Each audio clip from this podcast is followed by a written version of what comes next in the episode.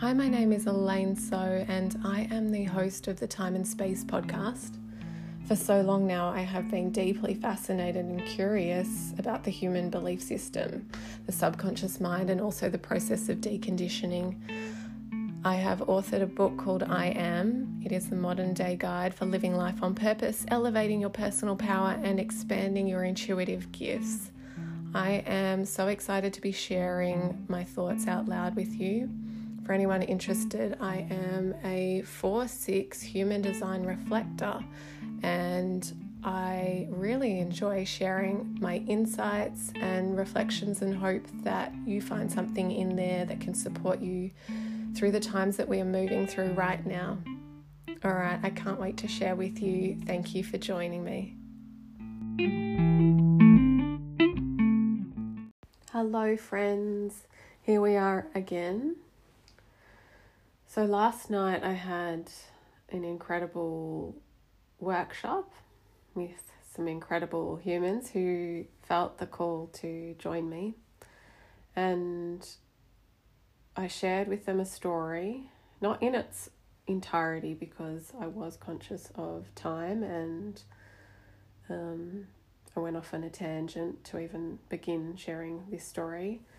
But since then, I have had a lot of feedback around how helpful and supportive the attendees, the magical beings who were with me in the space, um, how they found it and how it has impacted them. So I thought I would take some time to just share in its entirety or in a little bit more detail just my relationship to my voice and um, even being seen. I mean, there's still elements of it that I tend to work through and that I know are ahead of me still. But I think often we can compare what snippets of what we see and make assumptions, and they're not always true. Surprise they're not always true, right? So, and we often compare where we are with where someone else is, but we're not at equal stages of our experiences. And that can just add to the stories and assumptions and judgments that we make of ourselves and you know in turn create limiting beliefs and limiting thoughts that block us from our divinity and block us from being fully expressed in who we are and fully expressed in our gifts, whatever that may be for you. So, all right, where do I start? I think I want to start with my voice, my relationship to the actual sound of my voice and hearing my voice back. And it's kind of so odd to think that I'm actually explaining this here on a on my podcast of all things, you know, where everything well our senses are stripped away apart from the sound of my voice that you're receiving. So for many years I like many years, I'd say my whole life I really struggled with um being looked at and being seen and having any attention um, drawn towards me. I this is multi-layered um, and I remember being in primary school and I went to a co-ed primary school and my mum like everyone thought I was really shy and my mum decided to put me into speech class when I was in grade four, I think it is, to try and build my confidence levels. And by that stage, I had, I was grade four, I think I'd moved to a um, all girls high, uh, all girls school. And so I was doing these speech classes, and even those, they were actually horrific, and I feel quite traumatized by them. I'm just realizing as I'm speaking, so I could probably do with a little stress transformation on that too. Um, but so this is something that I remember from my earlier years, and it wasn't until I, you know, I got into high school that you know you need to give up, get up in front of a class and give presentations and all of those sorts of things, and um, that was like a death sentence to me. It was so horrific and traumatic for me, and I would more often than not find myself in sick bay, um, getting out of my talk, or just finding a way not to be there. It was often sick bay, just faking sickness, getting out of that class, and doing anything I could to avoid the dread, the fear, the sheer terror of getting up in front of the class and speaking there were a few times I didn't get away with it and I had to give speeches or present projects or speak or something like that and it just uh, traumatic is the only word that I can think of to describe it. And so if I move on to like a progression of how that evolved as I grew older, I got a job um, when I was 16, yeah, 16, working as a barista. Um, they trained me as a barista, and I had to begin having conversations with strangers because, you know, I, I was taking money and selling them coffee, and it really gave me the confidence to come out of myself in a certain environment because I was building relationships and I was seeing people regularly and they were from all different walks of life and that helped somewhat.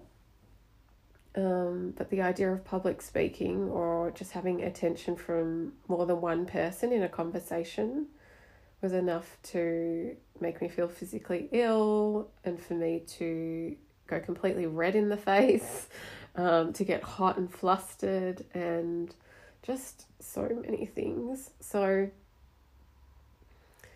I did anything I could, needless to say, to avoid situations like that as I grew older. Um, and I never put myself in a position where I would need to get up and speak in front of anybody. Um, those of you and everyone in my world who's close to me knows that history. in fact, um, many kind of joke about it, but it, it is very, it was very real for me. And so I have very pivotal moments and experiences specifically where I can remember a point of change. And I've made significant progress. I'm definitely not ready to get up in front of a massive crowd and talk about anything. But I am on this journey of becoming so much more comfortable with my voice and my expression and being completely non judgmental um, around how articulate I feel I am or am not being, and just accepting that what I have to share and say will be received by those who are meant to receive it in that moment. So, just stepping into a lot more trust, a deeper sense of trust, and a space where I am able to get out of my own way.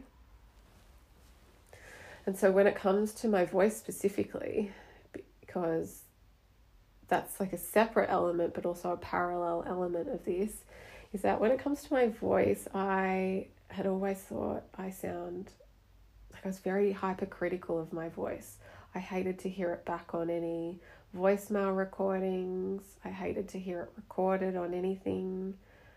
Um, it was just something that I held so tightly to this story that just wasn't true. This um, hatred of the sound of my own voice. And it just felt wrapped up in shame and humiliation and embarrassment for no particular reason. I just knew it was there. And so I navigated my life without needing it, right? A particular turning point so that this doesn't end up a two hour story for you. A particular turning point for me was when I really wanted to step into sharing guided meditation because I saw the power in it and I saw that I would be able to support and facilitate in a really beautiful way to access the subconscious mind. And of course, you know, that's my world. Um, and so, my first experience of doing this publicly was jumping off a cliff essentially. I held two events actually with my gorgeous friend Eva, and she taught yoga yin. She did a yin class, and I did a guided meditation to follow, or throughout, sorry. And I had written my guided meditations and I was ready to read them off this script. And all I could think about was how annoying the sound of my voice would be for somebody. And I couldn't handle them looking at me, but of course, the beauty of this class that we had designed was that they would all have their eyes closed so they couldn't look at me. So, if there was any time to dive right in, it was definitely going to be this space. And I found myself so nervous, um, even though nobody was looking at me. They were all relaxed and you know, just enjoying the experience. And I found that it, I struggled because I just couldn't let go of the fact that my voice might be irritating them. You know, if you've ever had that experience where you're in a class and someone's leading you through a meditation or you're doing a yoga class and the teacher's voice is irritating you, or you listen to podcasts perhaps and somebody's voice is irritating you, right? So it's triggering you and you don't always know why in the moment. I feel like I had adopted that because that has happened to me a lot in the past where I felt triggered and internalized it and made it true for me, even though it was just a story. And so I went through this class thinking that I was just annoying everyone for the whole class and they wouldn't be able to really sink in and enjoy the experience that I was hoping they would. Well, I, I, I think I was just so caught up in my own fears, my own stories, that I wasn't sure that they would be able to sense the energy that I really had hoped that, that they, they were going to feel and experience in that session. And so you may not be surprised to hear this, but at the end of the session, I had multiple people, multiple, multiple people come up to me and um, comment on how calming they had found my voice and how relaxed they felt. And it was such a beautiful confirmation. It was just, it meant so much to me. And I immediately was able to sense the, I wouldn't say ridiculous nature, but I was able to sense really strongly how much that story had affected me for so long and how much I had given away, how much power I'd given away to that story that had no place in my life. And so that was the first time that I opened to the possibility that I was getting in my own way actually and blocking the conduit right, for this message that wants to come through me. And that week, that same week, I ended up having a conversation in a work environment somewhere I was consulting to, whereby someone I respected a lot actually mirrored back to me that they felt I was incredibly articulate, which blew my mind because that's one of the elements of how I pull apart, or I had previously pulled myself apart, you know, and stopped myself from speaking or sharing my thoughts in case I sounded ridiculous and I didn't make sense and all these sorts of nonsensical stories. So that was backed up by a few days later another person that I respected, sort of mirroring the same message. Um, and so it gave me a point of deep reflection. And semi, I guess my action after that was it kind of catapulted me into a new state where I was able to expand on my experiences and really contemplate the ways in which I could use my voice and the ways in which I could then incorporate guided meditation and a podcast and speaking on stories, all those sorts of things, and just really embrace it. Embrace it without any judgment or self criticism or self hatred. Um, and it's been a really beautiful experience. And the reason why that has come up again last night in particular is because once again, at the end of our session, a few incredible people um, reached out to me and had commented and given me some feedback saying that they really enjoyed the sound of my voice. And to me, it's such a cosmic joke that my human self was able to get so caught up and tied up in this story that kept me small and kept my expression squashed and my voice quiet and the volume turned down on everything to do with being seen and heard. And it just blows my mind. And I hope in sharing this, if you have any questions, please reach out to me. If you have any similarities in our experiences, please reach out to me. I feel very strongly about helping those of you that feel you have turned down the volume on your own voice for whatever reasons. I feel very strongly about facilitating support and creating space for you to step out of that paralyzing story is to take action and to move far beyond it, to leave that story for dust, you know? I feel like there are many more parts to this story, but I'm going to leave this here as I tend to not really structure what I'm going to say and share with you. I just flow with what wants to come through and my thoughts. I just want to say if you're listening right now, that I can sense you.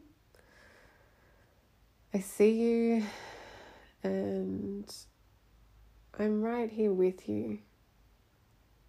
I truly am. I can sense our community and I can feel the heartbeat of it.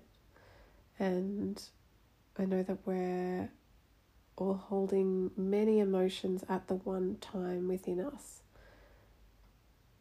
And at times that can be confusing, of course. However, I'd love to invite you to use that as a remembrance of your multidimensionality, the fact that you are capable of holding so many things at the one time within you, so many emotions, so many feelings, and so many experiences. So, thank you for being here with me, and please show up in my DMs if you want to chat. I would love to hear from you, and I hope you have a beautiful day.